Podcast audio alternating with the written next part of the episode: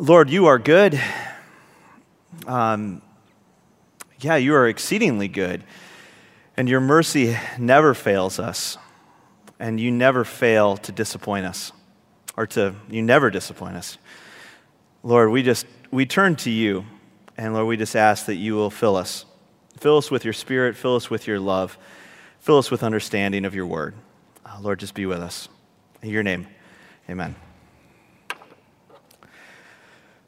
Well, over the last couple of weeks, I've been reflecting a little bit about Christianity in America, and it, as it fits the Sermon on the Mount, it fits this passage today.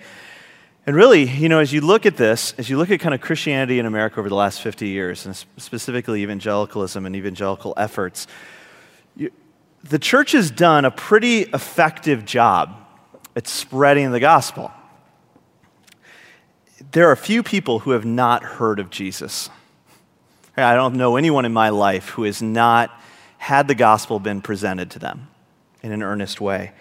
And if you just look back over time and, and history, which is one of the things I really enjoy doing, but you look back at history, right, from the campus revival movements of the sixties and seventies, and they're still going on today. There are huge campus revival movements still going across campuses across the country, to the Billy Graham Crusades, right, throughout really the seventies and the eighties, and just the amazing numbers of people who heard the gospel, to evangelism explosion. Do you remember evangelism explosion? And they came up with this very famous question, right? If you were to die tonight.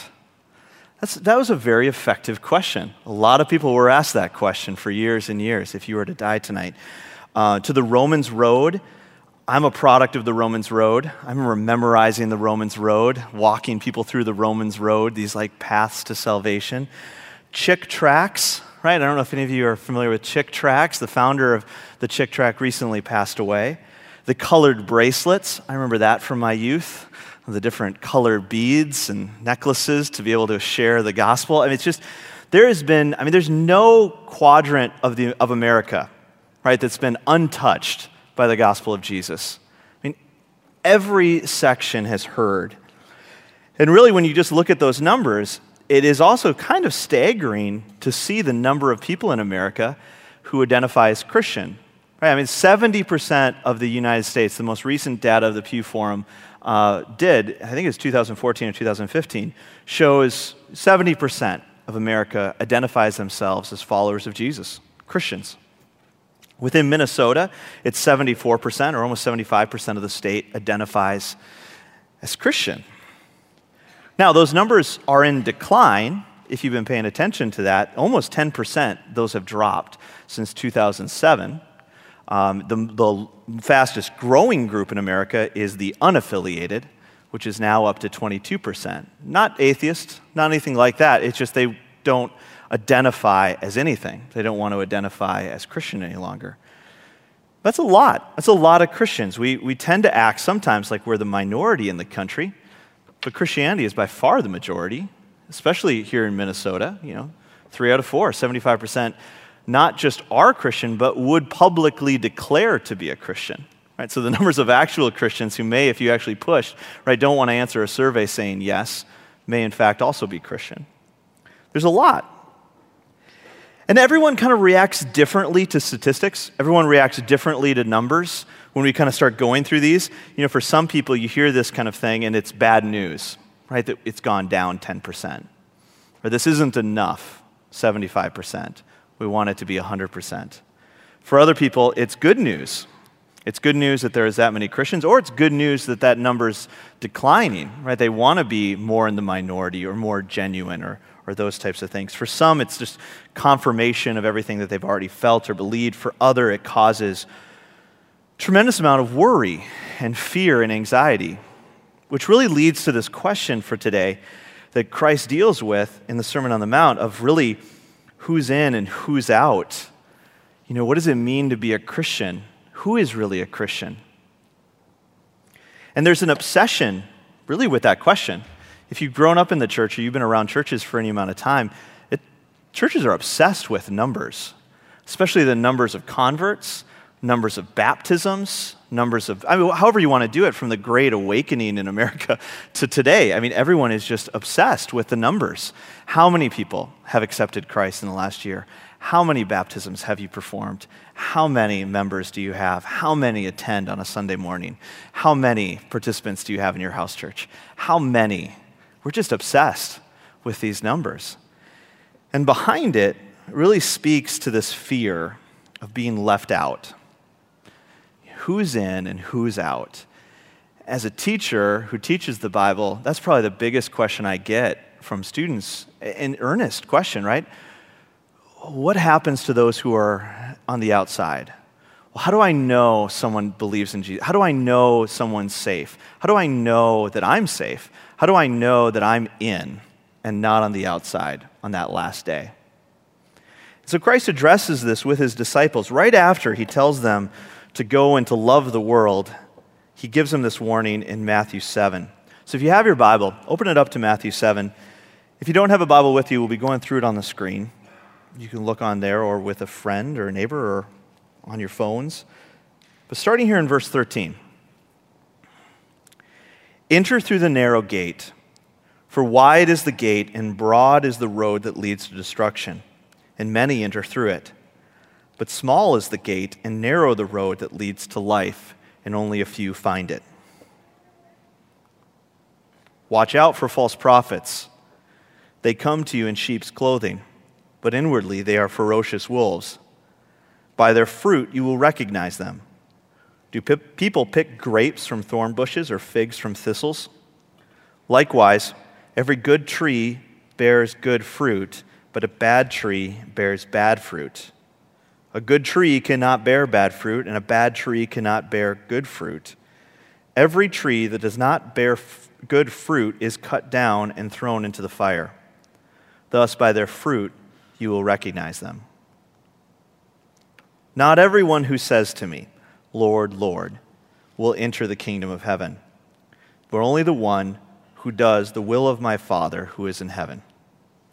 Many will say to me on that day, Lord, Lord, did we not prophesy in your name, and in your name drive out demons, and in your name perform many miracles?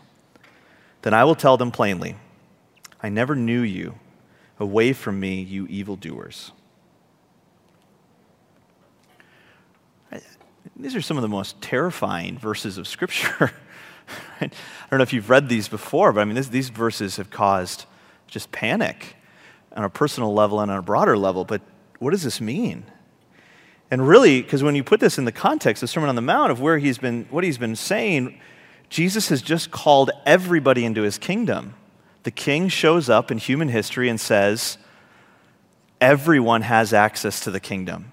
Everyone can enter into it. It doesn't matter where you are in life. It doesn't matter who you are in life. Everyone has access to my kingdom.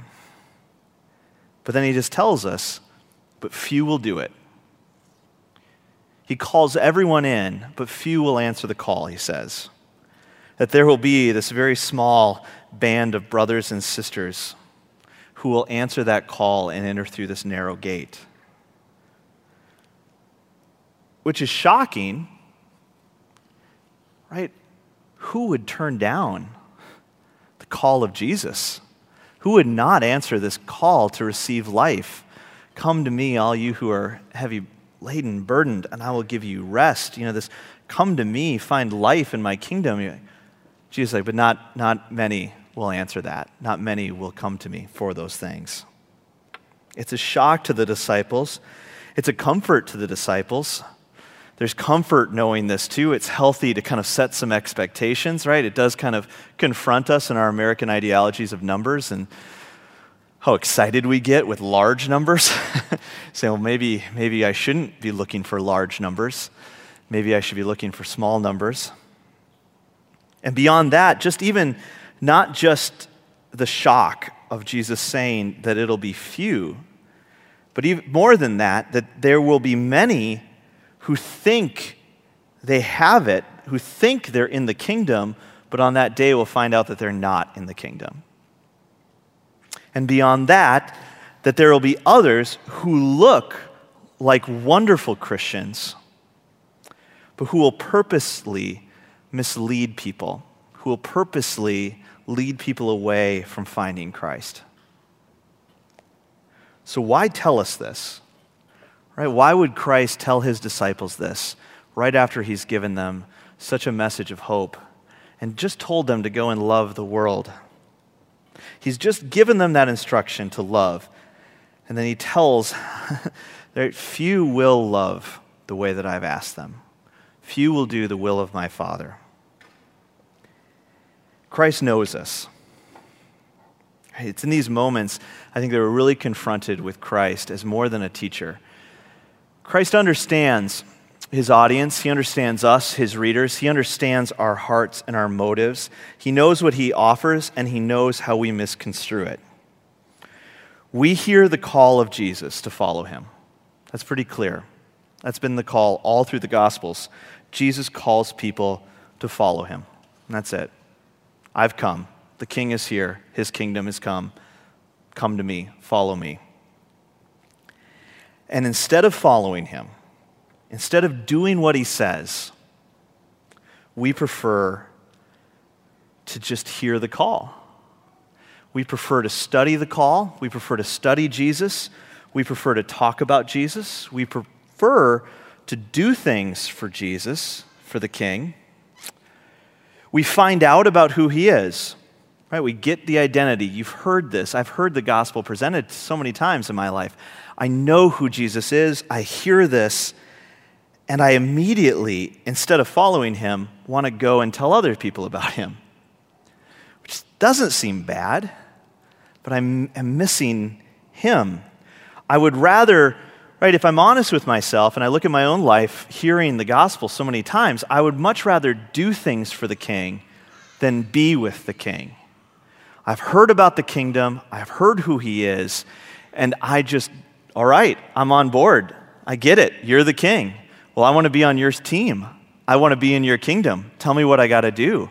Whatever I've got to do to pr- produce, produce this kingdom that you are trying to work for, I will work for you, Jesus. I will do what you need me to do, Jesus. I am one of your most faithful servants, right? I want to please my king, so I will do whatever I think I need to do to please him. When I'm not actually following him, I'm just doing everything he did. Or trying to do what he did. Many, there will be many who profess to be Christians, Jesus says, because that call is incredibly wide. This whole world, almost the entire world at this point has been reached, has heard the call of Christ. But just in our, our venue, right, America, Minnesota, such a burned over area, the Twin Cities, right? I mean, people know the gospel. They've heard it. But few follow him. Many believe in him, right? Many, many people believe in Jesus, but few follow. Myself included, the church included, right? Why? Why is it so hard to follow Jesus, to go through this narrow gate? I think we got to ask ourselves then, in texts like this, when Jesus says, right, it's those who do the will of my Father, well, what does it mean to do the will of the Father? What does it mean to be a Christian? Is it a profession of belief? Is it a profession of faith? Is that what makes you a Christian? Right? Is it that you went through the Romans road like I did as a youth and you affirm at the end that you are a sinner and that Jesus is Lord? Is it doing miraculous works? Is it experiencing miraculous things, having the Spirit come upon you and speaking in tongues or being able to perform certain things or doing certain things? Like, what's this mark? How do I know that I'm a Christian? What does it mean to be a Christian? Well, the biblical teaching is pretty clear and consistent that belief in Jesus is not the same thing as being a follower of Jesus. Doing things in the name of Jesus is not the same as being a disciple of Jesus. You can look at the book of Acts. That's a great illustration of this. Many people call upon the name of Jesus and don't understand it. And if you just looked at this passage, the false prophets who we're supposed to be watching out for, they do both of these things that we tend to think define a Christian. The false prophets that he just mentioned, they have the right theology and they have the right actions. Right? They know Jesus is Lord. They're saying Jesus is Lord. They do the things that would go along with someone who says Jesus is Lord. Jesus shows, he tells us, he teaches us like such a good teacher what it means to be a Christian by first showing us what it's not. And he's pretty clear here that being a Christian is not dependent on having the right understanding, the right theology. That can't be it. It's not even about having faith in Jesus. That can't be what defines you as a Christian. That being a Christian, right, has nothing to do with what you do. It has nothing to do with your actions. It has nothing to do with your ministry. It has nothing to do with your goodness. As hard as that is for me to hear, right? I don't want that to be the truth. I want my actions, I want my good work to count for something. I want my years of good, righteous living to count for something. I want my years of study to count for something. But Jesus is saying, no, that's not going to be it. That's not what defines you. And that's helpful and it's challenging, right? It's helpful for some of us who don't have that pedigree to stand on, and it's challenging for those of us who do have more of a pedigree to stand on. But he's pretty clear, without fruit, all of this is meaningless. All of it is meaningless. And there, right, the Apostle Paul will pick up on that theme in First Corinthians thirteen. Without love, what difference does any of this make? I can speak in the tongues. I can perform miracles. I can preach. I can teach. I can convert. But if I don't have love, right, what difference? The fruit that he's speaking of is love. It's not the actions. It's not your theology. It's not your belief, right? But is there love? Is love coming forth through your life? Is love becoming more and more the dominant experience and the fruit of everything? If it's not, you may not be following Jesus. You may be following the life of Jesus. You may be following the kingdom, but you're not actually getting closer to Jesus unless love is the fruit that's being produced. So what does it mean then to be a Christian? Well, it means following Jesus. It's really pretty simple. It means following him. Jesus consistently through the Gospels and through the whole Bible, the whole Bible is this call, and Christ comes and he calls people. He says, follow me. And that's it. Jesus shows up and he invites people into his kingdom. He invites people to enter into his life, to his kingdom, to come to him, to follow after him, to walk after him, to pursue him. Jesus offers life. People grab hold of Jesus as the author of life, as the one who has what they want, what they need. To be a Christian, right, is to be a student of Jesus. To be someone who wants to learn from Jesus. To be someone who wants Jesus. To be a Christian is somebody who believes that Jesus has something to offer them. And you follow it. You pursue it. A Christian is somebody who's tired of everything else and wants Jesus. A Christian is somebody who is humble and unsure. Right? A Christian is not somebody who is arrogant, who knows all the answers to life, who has it all figured out. No. Right? Blessed are the poor in spirit. Blessed are those who come meek and humble. Right? I don't know. I'm empty. I am hurting. I'm tired. I think Jesus has something. I don't even know what he has for me, but I want it. I want him. I'm willing to pursue him. I want the life that he's promising. I want the narrative to be true. Right? I want him to be true. That's a Christian. Right?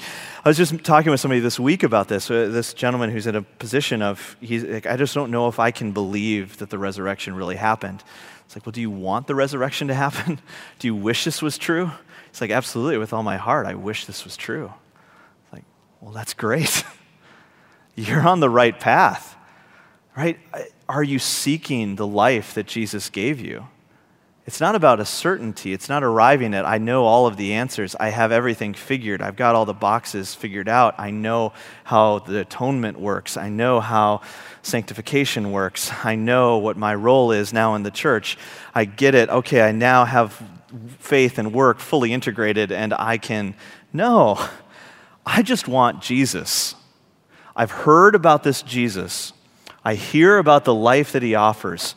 I've seen his kingdom, and I want to live in that kingdom. I want to live with that as my heart. I want Christ's heart to be my heart, so I'm going to pursue it. That's a Christian.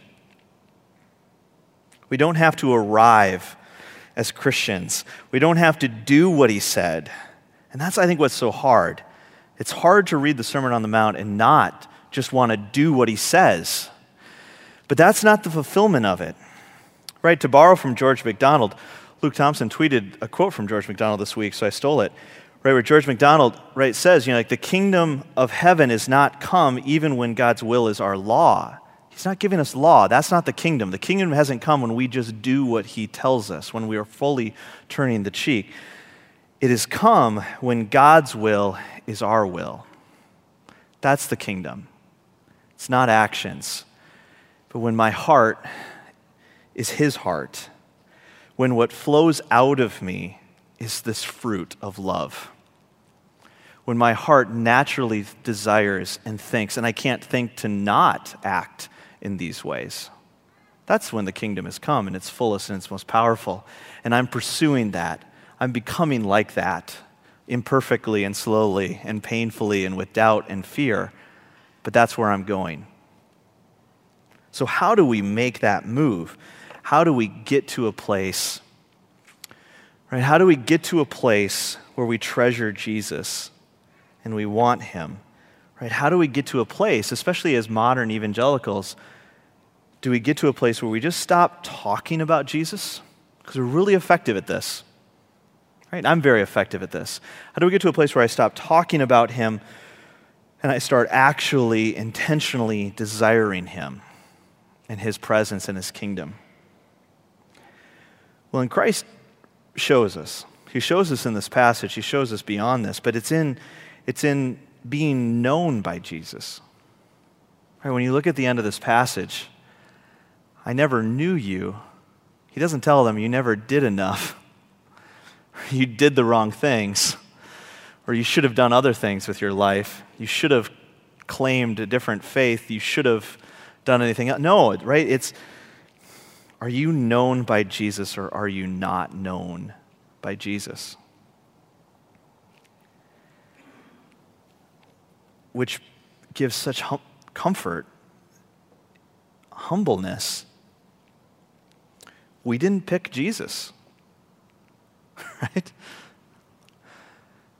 Our whole experience of, of Christianity in America has been driven a lot by our thinking that we can pick, that people need to pick. You need to choose. Are you going to follow Jesus? Are you, you know, but the reality is none of us picked Jesus. Jesus picked me. He picked you. He's picked all of us. He's called us. He called me. He knew me, and he picked me. He called me to be a member of his kingdom. He called me to be in his life. He called me to this life that I have. He called me into this better life that he has, which just changes everything, right? Because we have this disconnect of, with discipleship. Discipleship has become really this kind of, I don't know, it's it's a good word. Some people, when you start talking about discipleship, get really excited and like, amen, brother, let's preach discipleship. Yeah, we got to get people working a lot harder on their faith and Christianity. Let's not just, you know, sit around and listen to Jesus. And and for other people, it's like, oh, discipleship. Oh, it's all rules. And it's, you know, you're talking about all these things. It's just, can't we just talk about the love of Christ? And but the gospel and the cross and Christ in that moment, I know you. Oh, it just removes that from us. Discipleship. The act of, because discipleship is just following after somebody, becoming like somebody. Being known by Jesus, if this is true, it turns discipleship from a duty into a joy. right? It's no longer based on me. It's not dependent on me. And in fact, discipleship becomes my identity, right? It becomes my identity rather than some goal to obtain. I'm a student. I'm a disciple. I've been called by Jesus. It's not something that I have to attain to. It's not something I have to work towards. It's not like my goal to one day be a disciple. I am. You are. You're a student. You may be a bad one or a good one or a faithful one or unfaithful, but you're a student. It becomes your identity rather than this striving for something to be this. It becomes who you are, which gives assurance and comfort. There's no longer fear and obligation. There's no longer this need to impress. There's no longer this need to gain access to something that I don't already have. I have it. Right, which begs these questions of us then as Christians. You know, how is, how is it going for you, right, this following of Jesus? When you think of your Christian life, when you think of the life that you're living, how is it going? Is your life in Christ, is your life in the church one of duty and obligation? You know, do you feel like this is just what you need to do to please God? To grow? Do you feel like at times, or most of the time, or maybe all the time, like you're just going through motions? Right? You don't understand why you're even doing the things that you're doing. Right? Why worship? Why study? Why show up? Why do these things? Is the Christian life exhausting? This life of discipleship, this life of following Christ. Are you tired? When the gospel calls us, Christ calls you. That's exactly who he's calling. The tired, the weary, the ones who are done, right? Who realized the folly of their work, that there's nothing you can do that will ever be enough, that you will never be able to gain entrance into the kingdom, that that gate is very narrow. You can try as much as you want, but you're not going to get in on your own. I mean, this is exactly who he wants. This is exactly who he's speaking to, is the tired and the weary, the broken and the poor, the humble. And we look to the cross, right? We look to the cross and we see the King who has called us into his kingdom. And what do we see? Right, we see the one who called us.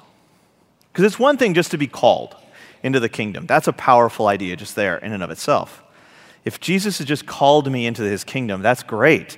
And that gives me this feeling of privilege and power and, and importance and all right, I can do this. I need to do this. This is the teachings of many religions, and Mormonism in, in particular, things like that of just, hey, all right, we all have this call. Let's do this. Let's follow Jesus. Don't you understand who he is? Don't you see where this is going? And so you do it. You follow it, but it it's unattainable. It's exhausting to try to be Jesus. Many of you know the exhaustion. I get exhausted all the time trying to be Jesus. It's like, I can never do this. But then I look at the cross and I see my King who has called me to be like him, dying. Dying in my place. Taking what should be the penalty that I deserve for the life that I've lived. And then giving to me his life. This is the gospel. Christ calls us to live a life. He calls me to live his life. He showed us the way to live. I want to live like, I want Jesus' heart. I want to be like Christ. I want to be able to love fully, to be loved, to love God, to love my neighbor, to be at peace. I want this life. I want to be in the kingdom. He's called us to this life, the life that he lived, and then he dies for the life that we actually live. Because no matter how hard I work and try, I can't live up to. I can't live the life that he called me to live, which is why there's this great tension. Even in the Sermon on the Mount, there's this incredible tension that believers have because they don't see the cross in the Sermon on the Mount where you say like, okay, I get it. I'm going to love my neighbors. Got it, Jesus. Anytime I get slapped, I'll turn the cheek. I get it. Yep, I'm going to do this. Whatever you say, I'll do it. Well, you're not, right? And that's what Jesus just kind of keeps telling his disciples over and over. You're, you, you're not going to do it. No one's going to do it. You can't do it. This, this, it's going to be impossible. You're not going to be able to love the way that I love. But don't worry, because I'm going to die for you. I'm going to die for that life that you actually live, and I'm going to credit you with my life so that you get the credit for the life that I've lived. It, it, it's the most amazing philosophy on the market. There's nothing for us to do. That Christ has died in my place and has given me this life that he's promised me. He's called me into a life, and he's secured that life for me, and that's not dependent on me anymore. This is what it means to be known by Jesus, right? He knows me. He knows us. He knows me intimately. He's my maker. He's your maker. He knows my heart. He knows my failings. He knows how I will even turn his blessings into bad things. That I, he knows every part of me, and he loves me still. And not that he just loves me and gives me a second chance or a third chance or more and more chances to live up to this standard and get to that kingdom, but he died for me and gave me his life so that I have standing. I am known, fully known by the King, and I am loved. Where do you find your hope and your confidence? Do verses like this inspire fear in you? Oh no, what do I have to do to be saved? Is your confidence in your work? Is your confidence in your thinking? Is your confidence in your certainty? Is your confidence in what you know? Or is your confidence in being known by the King? Because Christ is telling us to put our confidence there. Jesus knows you. Is that enough for you? Are you? Can you rest in that confidence that you have been known by the King, that he has given you life? And in that resting, in that certainty of knowing Jesus and being known by him, and seeing what he has done for us, right? Love is the fruit, obedience, the Father's will, right? This stuff, this flows out of us more and more and more and more. This is our experience. This is your experience. If you're honest with yourself, the more and more I am confronted with the cross, the more and more I am confronted with my Savior dying for me, the more love and thanksgiving and joy and peace I find. If you're tired, right? If you're tired and unsure, come to Jesus for rest. You don't have to know everything. You don't have to have everything figured out. You don't have to know how Christianity works. You don't have to have the perfect atonement theory. You don't have to have the perfect picture of the church. You don't have to know all of these things. You just have to come to Jesus.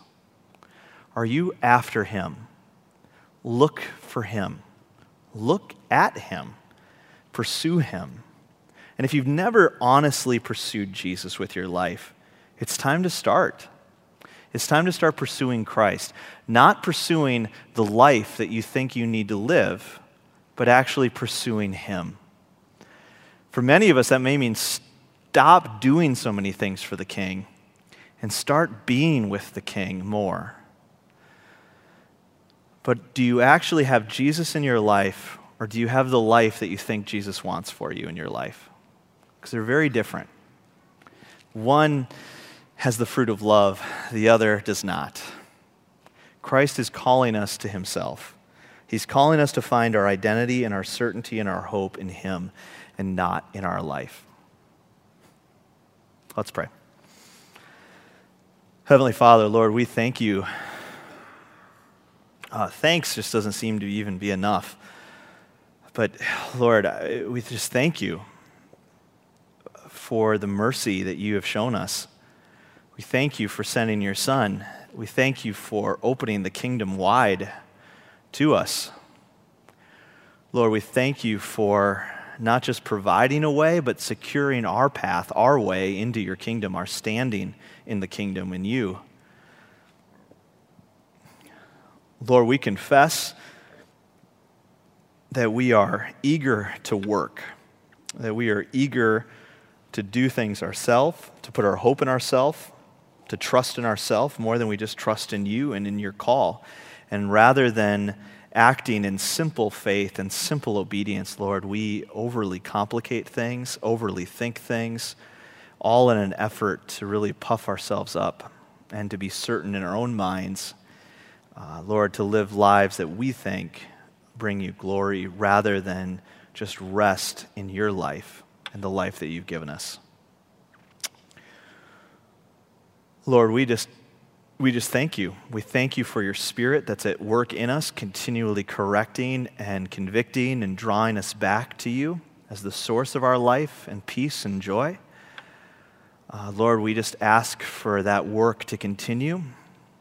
Lord, we just ask that you will give us the strength to understand and to know how great your love is for us.